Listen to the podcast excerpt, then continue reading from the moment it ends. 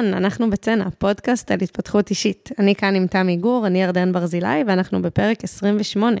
היום בפרק דיברנו על החוויה של להיות אישה, ומה זה הארכיטיפ של האישה הפראית. איך אנחנו חוזרות להיות האישה הפראית, מה אנחנו מפספסות בדרך כשאנחנו לא מחוברות אליה, איך החברה שלנו קשורה לזה, ומה אנחנו מרוויחות מחיבור אליה. מזמינות אתכם לעמוד הפייסבוק שלנו, של צנע, אה, אם תרצו להגיב על הפרק, לחשוב איתנו, לשתף אותנו, אנחנו כאן, תהנו.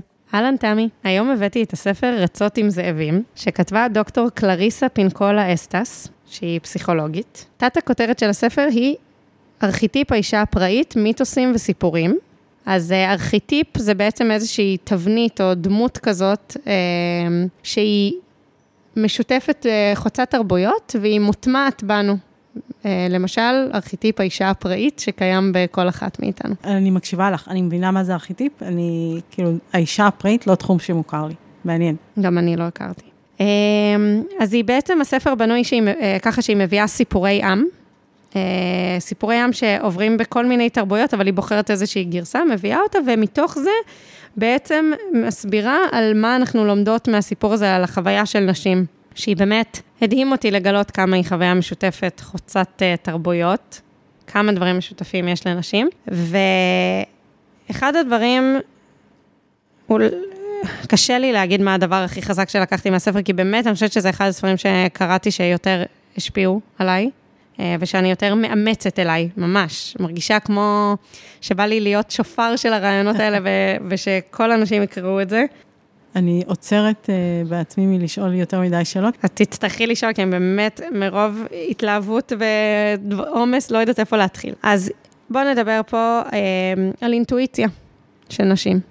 אוקיי. Okay. אוקיי. Okay. אז אינטואיציה זה בעצם, uh, הכוונה היא לאיזושהי ידיעה שהיא לא נובעת רגע מעצירה ומחשבה, הרבה פעמים היא קשורה בגוף, ממש איזושהי הרגשה בגוף שאנחנו יודעות, יודעות משהו, זה, זה כן יושב על ידע קודם שיש לנו, על תפיסה תרבותית שלנו, על חינוך שלנו, על הרבה דברים, אבל גם על איזושהי אה, ידיעה ראשונית כזאת, אה, מולדת אפילו, אה, במידה מסוימת של האישה הפראית, של כל אישה שקיימת בתוכה האישה הפראית.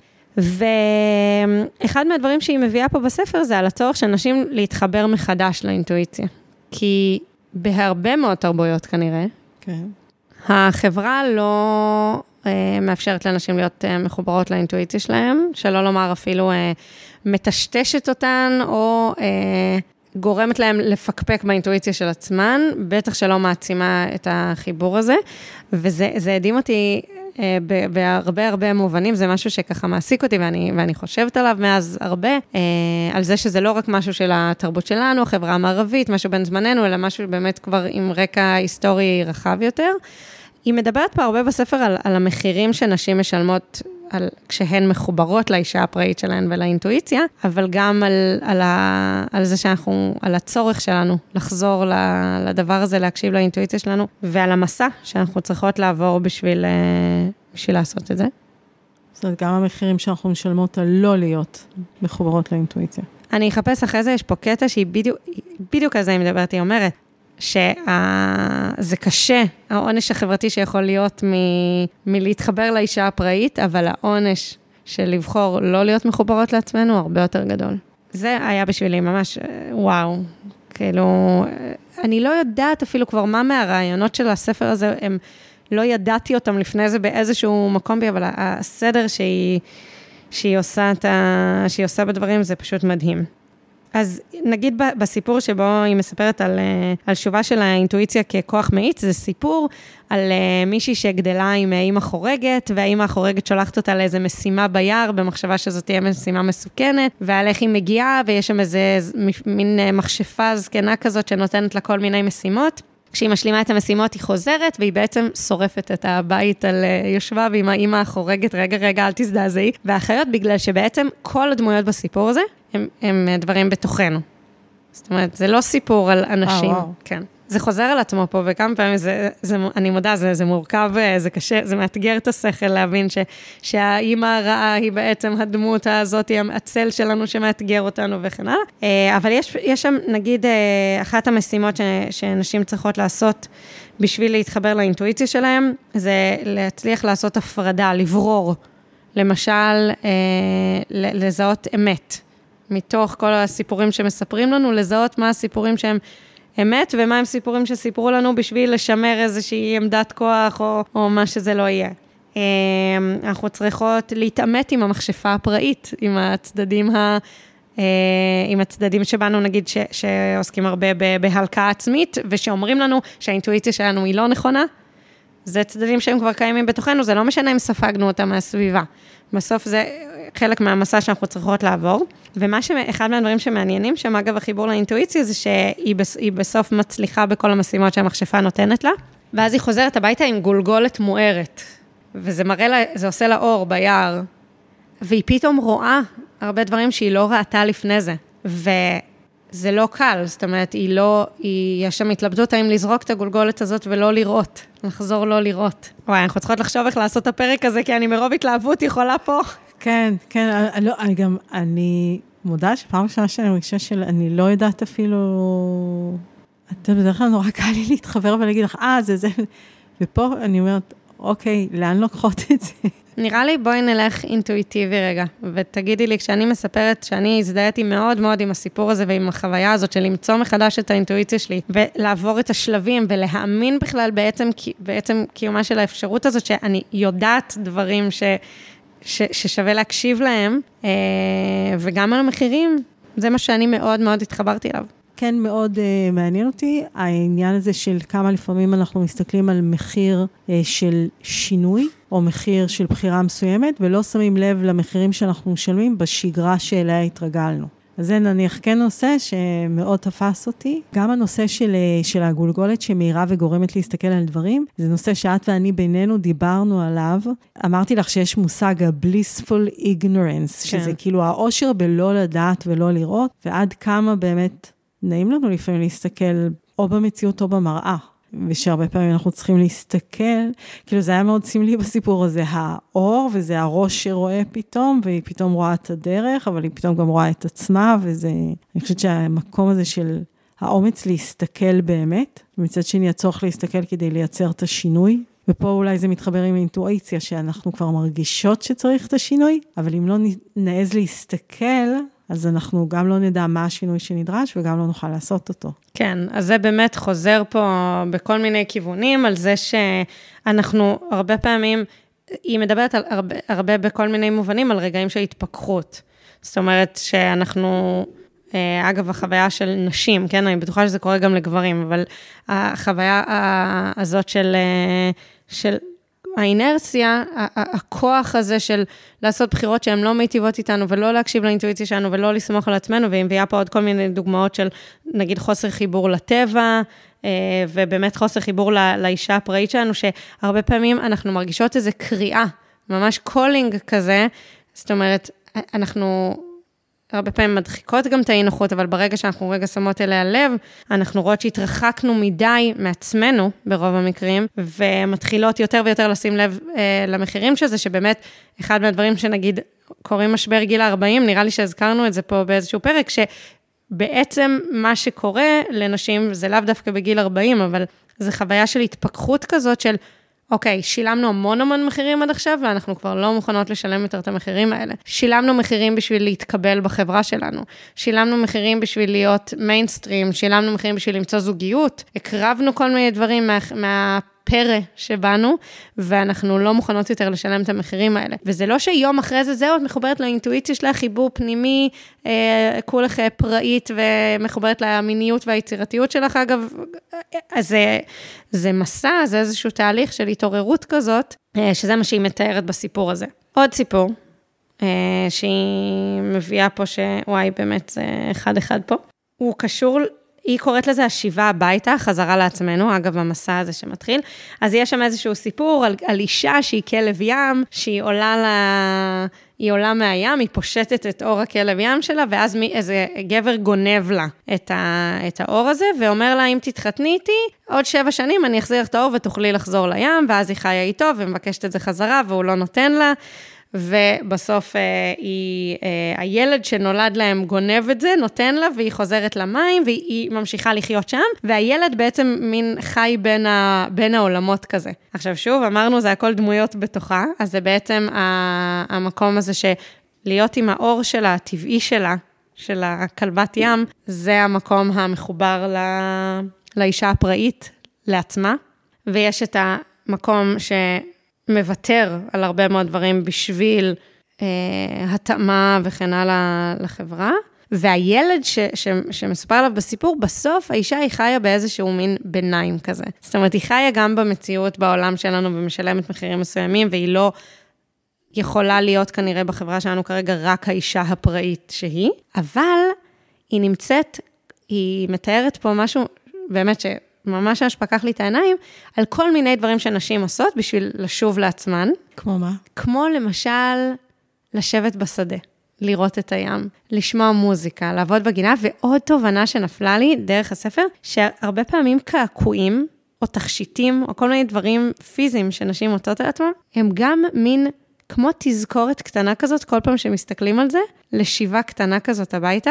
אני יכולה להגיד, נגיד על עצמי, היא, היא אומרת שזה נורא משתנה בין נשים. אז נגיד, אצל נשים מסוימות הן צריכות ממש, את יודעת, שלושה ימים עכשיו לא לראות אף אחד, לא זה, לסגור את הדלת, לא תמיד זה מתאפשר, אבל זה הצורך שלהן. אצל נשים מסוימות זה מספיק רגע לצאת לחצר עם יין לפני השקיעה. אצל נשים אחרות זה, זה במשהו שקשור ליצירה או משהו כזה, אבל כמה, וואי, ממש ממש התחברתי לדבר הזה. כמה המציאות שאוהבת אותנו, שאוהבת אותנו, ומדי פעם אנחנו חייבות, ושוב, משתנה בתדירות אצל נשים שונות. אני מרגישה נגיד על עצמי, שאני זקוקה לזה די הרבה. הרבה פעמים אני צריכה לעשות דברים שמחזירים אותי לעצמי, מחזירים, היא קוראת לזה השיבה הביתה, של רגע לעשות cut. אצלי זה ממש cut מהמציאות, יש אנשים שמצליחות בתוך היום-יום שלהם יותר להכניס את זה. cut רגע מהמציאות ולעשות איזשהו משהו.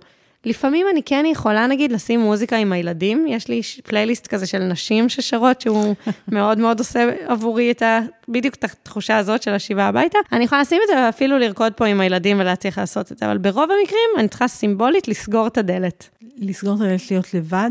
ברוב המקרים, כן. אבל בעיקר להתנתק לגמרי מהיום-יום. כן, כנראה שהרבה מאיתנו צריכות את זה, כי כל המושגים של אה, ריטריט וויפאסנה, ולצאת לטבע, והריקוד הלא מוגדר, לא שאת לומדת אה, משפט ריקודי, אלא זה באמת מקומות של ללמד את עצמך רגע, לחזור להקשיב לעצמך, למצוא את עצמך, להרגיש את עצמך. אז כנראה שרובנו צריכות את זה. במינונים שונים. לפי מה שהיא אומרת, כולן צריכות את זה בדיוק, כן. באופנים שונים ובמינונים שונים. כן. אני מתלבטת, mm-hmm. כאילו יש נושא שאני מרגישה שהוא נפיץ מאוד, הריון ולידה ואימהות. Mm-hmm. כאילו, מעניין אותי איפה הוא פוגש את האישה הפראית, כמה אנחנו עוד מסוגלות היום להקשיב לעצמנו בזה, כמה זה סיפורים שהחברה בנתה לנו, או נשים אחרות בנו לנו. תסבירי יותר. בואי נתחיל מהנורמה של נשים רוצות להיות אימהות, לעומת התעוזה היום להגיד, לא מדבר אליי להיות אימא, לא מדבר אל הילדים. היא לא מדברת על זה שהאישה הפראית היא אימא. לא, אני אומרת, זה נושא אפרופו נשיות, שאני אומרת, פה להצליח להתחבר לאישה הפראית, קודם כל לשבור את האב טיפוס, את הארכיטייפ הזה? לא, זה לא לשבור את הארכיטיפ הזה, זה לא. למה? להתחבר לאישה הפראית זה לאו דווקא להביא ילדים. לא, לשבור במובן של אין, אין אב טיפוס. כל אישה תצטרך למצוא את האישה הפראית שלה. ואחת נכון. אולי תרצה ילדים, ואולי אחת לא תרצה ילדים, או לא יודעת מה. Mm-hmm. ונניח טיפולי פוריות. לפעמים אני מסתכלת, יש לי מישהי ספציפית בראש, לפעמים אני מסתכלת על כאלה שעברו טיפולי פוריות, ואני שואלת את עצמי אם הם, כמה אנחנו נכנסות לתהליך הזה, ולא עוצרות בדרך לשאול, אפרופו מחירים, אם זה עדיין באמת בחירה, אם עדיין באמת זה מה שאני הכי מרגישה שרוצה ויגשים ואני עושה את המחירים, או שנכנסתי למסלול שאני אפילו לא יכולה להגיד שבהכרח מישהו הבנה לי, ואני לא עוצרת שם רגע להקשיב מחדש לעצמי, בואי נגיד. כן. או... מעניין, מעניין שבחרת להביא דווקא את זה, כאילו אולי בגלל שזו הבחירה שאנחנו עושות בחיים שיש לה הכי הרבה מחירים, אבל... אה, היא גם הכי כאילו נתפסת עם נשיות, והיא באמת קשורה גם לביולוגיה הנשית. אה, לא יודעת, את יודעת, אפילו, אפילו מין דברים כאלה שאומרים, הריון זה, אה, הריון זה לא מחלה. Mm-hmm. אולי הוא לא מחלה, אבל אין ספק שהוא מאוד מאוד משפיע על הגוף שלנו, כמה מקום, ואני מרגישה נניח שבחברה עברנו מנרטיב של אה, לא התייחסו לזה, ואז נורא התייחסו ואובר שמרו על נשים, ואז היום עוד פעם מנסים קצת אה, לגמד את זה, ויש משהו ב... יש משהו באישה הפראית שהוא גם מאפשר את האינדיבידואליזם, או את המגיוון, את השונות. לגמרי, לגמרי. ה... זה בכל תחום. כן. וזה נכון שבאמת, נגיד בתרבות שלנו, שאגב, אני לא יודעת להגיד אם זה בכל תרבות ככה, אז למצוא זוגיות, להתחתן, אה, להביא ילדים וכן הלאה, זה באמת איזשהו מסלול כזה שהוא מאוד מיינסטרים, אבל אני, בשבילי באמת הדבר הכי חזק היה ההבנה הזאת. שהעומסים שמועמסים על גבי האישה הפראית וכמה שכבות נשים צריכות לנקות בשביל להגיע אליה, זה חוצה תרבויות. ויכול להיות ששוב, הציפיות הן שונות בכל תרבות, הן לאו דווקא אותו דבר. זאת אומרת, נגיד מודל היופי, זה ברור לנו שהוא שונה בתרבויות שונות. נכון. אז, וזה משהו שנגיד בת, בתרבות שלנו מאוד מקשה על להיות האישה הפראית. זה גם כאילו כמובן הכי ויזואלית של אה, פרועה במובן של לא להוריד שערות וכאלה, אבל לא רק, כאילו גם בכלל, כאילו הבחירה נגיד לנוע, דיברנו על זה בשביל להיות באיזשהו אה, מבנה גוף מסוים ולא בשביל אה, לעשות ספורט ולעשות מה שטוב לנו וכן הלאה. אז... את אז מרגישה שזה אבל יותר על נשים? כן, אני יודעת, רגע, אני אפריד רגע, יש דברים, יש לסטנדרטיזציה החברתית של התנהגות, יש המון מחירים, גם לגברים, המון. אה, פשוט, יש המון חוכמה בנשים, ביכולת להפוך את כל העולם למקום טוב יותר, לא רק אה, את החיים של נשים עצמם, שהיא לא באה מספיק לידי ביטוי. בעולם, אנחנו רואות את, ה, את ההשלכות של זה. וההבנה, נגיד, אחד מהדברים שאני יותר ויותר מגלה, ואני אפילו נזהרת מלהגיד את זה, כי אני יודעת שלא לא בהכרח תהיה הסכמה על זה, אבל אני מגלה יותר ויותר שכשנשים מחוברות באמת לאינטואיציה שלהן, ובאמת באמת בקשר פנימה, רוב הסיכויים שהבחירות שהן יעשו, יהיו כאלה שההשלכות שלהן הן מצוינות גם לסביבה, ולא רק לעצמן. אני נוטה מאוד להסכים. אוקיי, okay, אז זה נגיד דבר שהוא דבר גדול. אם 50% מהאוכלוסייה יכול לקבל החלטות שהן הוליסטיות ורואות את הכלל ולא רק את עצמו, רצוי שזה יהיה חצי מהאוכלוסייה שמאוד משפיע על קבלת החלטות. נכון. אז אני חושבת שבמובנים מסוימים ההשלכות העולמיות, גם הפרטיות בהרבה מובנים, אבל גם העולמיות של זה שנשים לא מחוברות לאישה הפראית שלהן, הן גדולות יותר. זה לא אומר שאין גברים שהחיים שלהם מאוד קשים בגלל שמעמיסים עליהם ציפיות להיות גבר-גבר ולא לבכות ולפרנס ולהיות אה, שריריים. אני לא משטיחה את החוויה הזאת, אבל אני רגע מתמקדת בחוויה המשותפת לנשים, ספציפית בהרחקה של החברה שלנו, של נשים, או בכלל, מסתבר, הנה, של כל החברות, מהאישה הפראית. לאן זה לקח אותך? איזה מהדברים? זאת אומרת, החיבור, למה הספר הזה כל כך תפס אותך? כי אני מקשיבה ואני אומרת, אה, אוקיי, היינו יכולות לעשות פה עכשיו דיון שהוא יותר סוציולוגי בכלל, של אה, גברים מדוכאים ברמות מטורפות בחברה שלנו, ילדים מדוכאים ברמות מטורפות בחברה שלנו, כאילו אני יכולה לחשוב על המון קטגוריות חברתיות, ואז לשאול את השאלה, האם חברה כדי להתקיים כחברה ולא כפריטים, חייבת קצת להכניס את כולם למין איזשהו אה, תבניות כאלה, וגובה מכולם מחירים. זה היה יכול להיות דיון, את יודעת, סוציולוגי כזה. אבל אנחנו עוסקות בהתפתחות נכון, נכון, נכון, לא, אני לא רוצה לקחת לשם. דיברנו על הספר Untamed. כן. מה באישה הפראית? כאילו, סביב הרבה ספרים דיברנו על הבניות, או החיבור לעצמי, היכולת להקשיב לעצמי. נכון. מה בכל זאת בספר הזה תפס אותך אחרת? אוקיי, אז היו כמה דברים, תודה על, ה, על החידוד. קודם כל, אני... הולך איתי חזק הסיפור הזה של החוצה תרבויות. כאילו זה...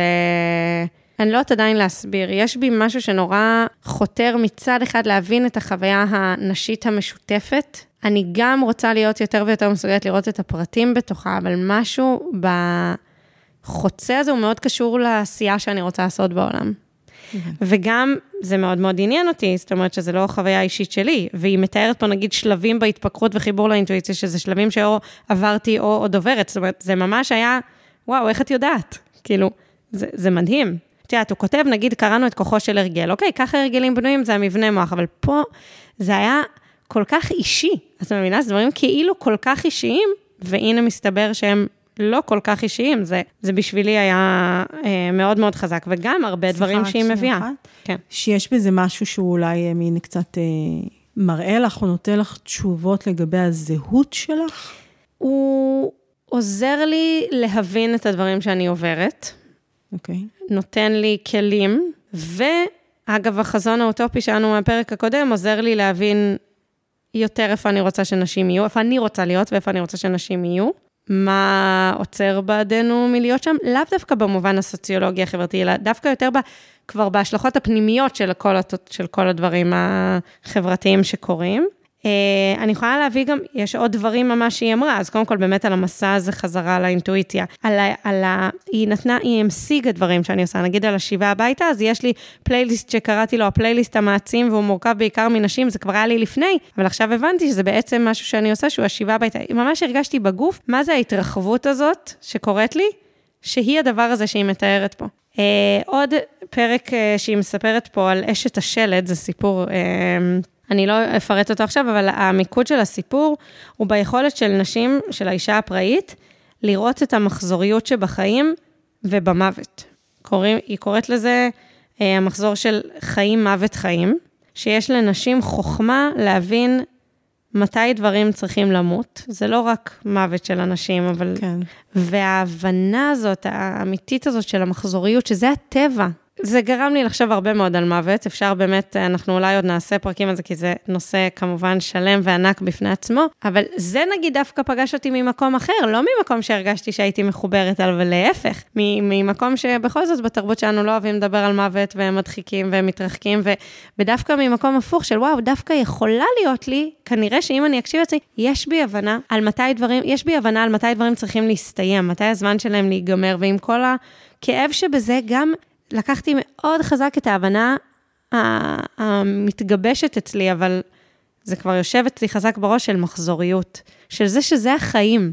זה החיים. דברים מתחילים ונגמרים, הם באים והולכים, הם עולים ויורדים. ואני נגיד מסתכלת על העולם, אני חושבת, העולם שאני חיה בו, העולם, עולם העבודה נגיד, הוא לא מבין מחזוריות, הוא רוצה לינאריות, הוא רוצה אקספוננציאליות, הוא, הוא רוצה מגמה קבועה. הוא לא מבין מחזוריות. אמ, לא, גם לא מבחינת ההתייחסות לעובדים, כאילו בדברים הכי קטנים, מבחינת אה, מחזוריות של ארגונים, זאת אומרת, התפיסה הזאת של מחזוריות היא לא באה לידי ביטוי בעולם העבודה בשום צורה. עונתיות. גם לא היום שכאילו מחליפים קריירות ואתה יודע שעובדים עם זמנים וזה, זה גם לא מתחבר לך למחזוריות? אני אגיד אפילו קצת יותר מזה, זה הוכחה לזה שלא עובדים עם מחזוריות. כי אם היו מבינים, נגיד, נירית כהן, שהיא אישה מאוד מאוד חכמה, כתבה ספר על זה שקריירה היא...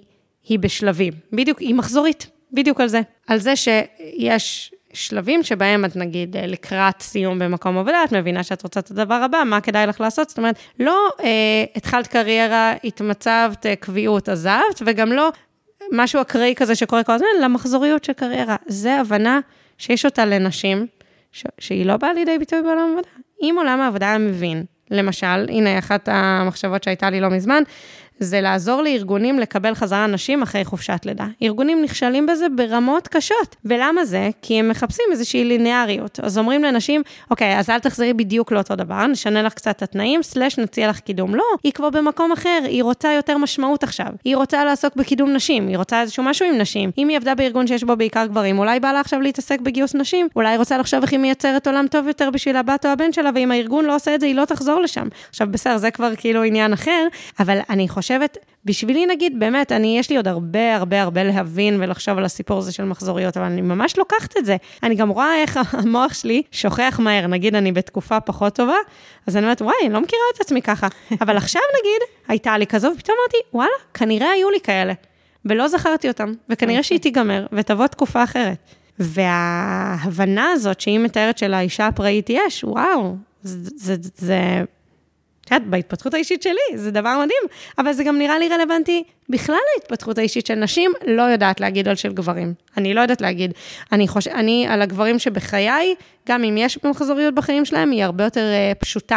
יש בה הרבה פחות שלבים, אז זה עוד... כן, מעניין כמה נניח החוויה הביולוגית של מחזור מעצבת לנו את התפיסה. זאת אומרת, המילים זה מן הסתם אותו שורש, אבל אה, כמה זה באמת הביולוגיה שלנו מעצבת לנו את התפיסה, כי בפועל אנחנו חיות מחזוריות. אני בטוחה שמאוד. אני בטוחה שמאוד מאוד. זה גם הטבע, כאילו, זה הירח, יש מחזוריות בטבע. כן. עונתיות. כן, השאלה למה, למה באמת נשים יותר מחוברות לזה. אה, זה, זה מעניין. יש, יש להן את זה, בדיוק כמו שאת מתארת. יש להן את זה בגוף שלהן. כן, זהו, יכול להיות שזה ה... אני בטוחה שזה קשור. אה, זה, אבל אני חושבת אימון, אימון לדעת באמת לחיות עם זה. חבל על הזמן. במיוחד בחברה שכל כך לא חיה את זה. בגלל שאנחנו חיים, אה, חיים כל כך אה, נוחים, זאת אומרת, נגיד המזג אוויר הוא מעט מאוד משפיע עלינו. בסדר, חם לנו, כאילו, אבל, אבל הוא לא משפיע עלינו ממש. זאת אומרת, בסוף הדלקנו מזגן או קיבינו מזגן, אנחנו נבשל אותו דבר, נאכל דברים טובים. זאת אומרת, האורח חיים שלנו לא משתנה בין הקיץ לחורף, יש תרבויות שבהן החיים שונים וואו. לגמרי בין הקיץ לחורף, וזה גם קשור למזג אוויר ספציפית פה, אבל גם לטכנולוגיה שמאפשרת את זה. אה, עכשיו, זה לא, שוב, זה לא טוב או רע, זה פשוט אומר שהחזרה שלנו להבנה לאישה הפראית שבנו היא, היא, היא, היא, היא מסע טיפה יותר ארוך, נגיד, בהקשר הזה. כי אנחנו מורחקות מהטבע קצת. כן. כן. כן. כן, וגם אני, אני, אפרופו אימון, סליחה שאני חוזרת לנושאי מוות, אבל uh, אני זוכרת uh, שכשאבא uh, שלי נפטר, uh, זה היה המוות המשמעותי הראשון בחיי, אני זוכרת שבאיזשהו שלב הבנתי, היה שם כאב מאוד גדול אמיתי, אבל אני זוכרת שאחרי איזושהי תקופה הבנתי שיש בי פחד, אחרי זה שוב גיליתי אפרופו, שאני לא בלעדית בו בשום צורה, כן? של אם אני אסכים שזה יתחיל, שהכאב יתחיל לרדת, יש בי פחד שכאילו זה אומר שאני פחות אוהבת אותו, מוותרת עליו, מוכנה לשכוח אותו, הוא נהיה פחות משמעותי. ואני חושבת שאני, בדברים כאלה, האימון, לראות בזה מחזוריות. הוא יישאר איתי, הוא יישאר איתי אחרת, החיים הם כאלה, זה הטבע. זאת אומרת, זה באמת יכול לבוא לידי ביטוי בהמון דברים, בין אם זה עבודה, מערכת יחסים, אה, מישהו בחיים שלנו, באמת. וכמו שאמרנו בעבר, אני המון מסתכלת על הגינה ואומרת, זה זה, זה לקבל שהצמחים יראו אחרת בעונות אחרות, וזה לא קשור לכמה אני אטפל בהם ומה אני אעשה. אבל זה, זה נושא מרתק בעיניי, וזה באמת המון למידה והתבוננות כל הזמן בהמון דברים בחיים שלנו בשביל לראות את זה. ממש, ממש ממש. אז אגב, מחזוריות, אנחנו מגיעות לסיומו של הפרק, אבל יהיו עוד. יהיו עוד, והיה פרק שונה קצת. אה, וואי, אני ממש... אה, תקראו את זה, תקראו את זה, זה האיחול שלי. תקראו ותכתבו לנו, תשתפו אותנו במחשבות. תודה רבה, ירדן. תודה, תמי, ביי ביי.